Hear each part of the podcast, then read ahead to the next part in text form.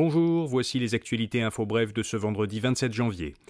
Le Canada enverra quatre chars de combat allemands à l'Ukraine. La ministre fédérale de la Défense, Anita Anand, a précisé que l'armée canadienne fournira aussi des munitions et des pièces de rechange pour ces chars et qu'elle déploiera des militaires pour former dans un autre pays les Ukrainiens qui utiliseront ces quatre véhicules blindés.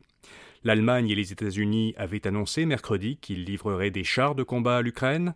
Après cette annonce, la Russie a tiré jeudi sur l'Ukraine des dizaines de missiles qui ont fait au moins 11 morts et provoqué des pannes de courant. Au Québec, le ministre de l'Éducation Bernard Drinville a dévoilé son plan de match qui se décline en sept priorités. Il veut revaloriser le français, rétablir une voie rapide vers le brevet d'enseignement, offrir du renfort aux enseignants et plus de projets pédagogiques, investir dans la formation professionnelle, rendre le réseau plus performant et rénover les écoles. Réaction de la députée solidaire Ruba Gazal, elle dit que trois mois après avoir pris la responsabilité de l'éducation au gouvernement, Drainville aurait pu présenter mieux qu'une liste d'épiceries, selon ses termes.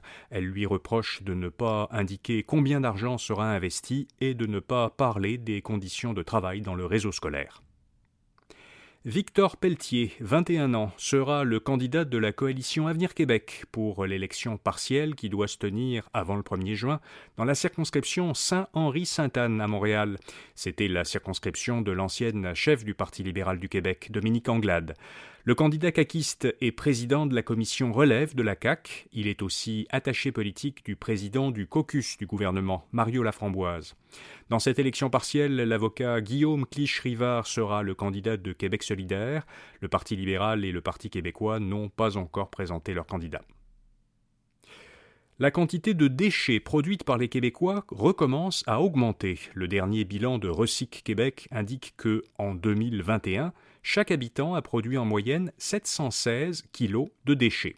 Ce poids par habitant comprend toutes les matières éliminées par des sources résidentielles ou non résidentielles.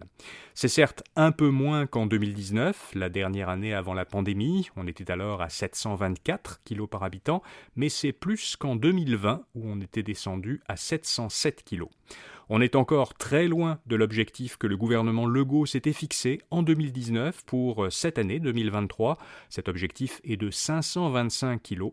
On était donc à 716 il y a deux ans.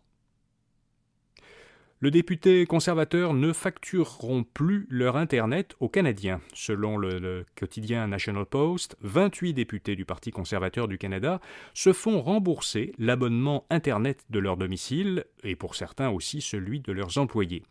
Ils n'étaient pas les seuls, c'était aussi le cas de 20 de leurs collègues députés libéraux et de 8 bloquistes. Ces députés n'ont enfreint aucune règle, le règlement de la Chambre des communes les autorise à ajouter ces frais à leurs dépenses de bureau. Néanmoins, à la suite de l'article, les conservateurs ont annoncé que les membres de leur caucus et leurs employés ne factureront plus leurs frais d'Internet. Voilà, vous savez l'essentiel. Pour les nouvelles économiques et financières, écoutez notre balado Info Bref Affaires ou allez à pour voir notre infolettre d'aujourd'hui. Rendez-vous lundi pour d'autres actualités info bref. Bonne fin de semaine.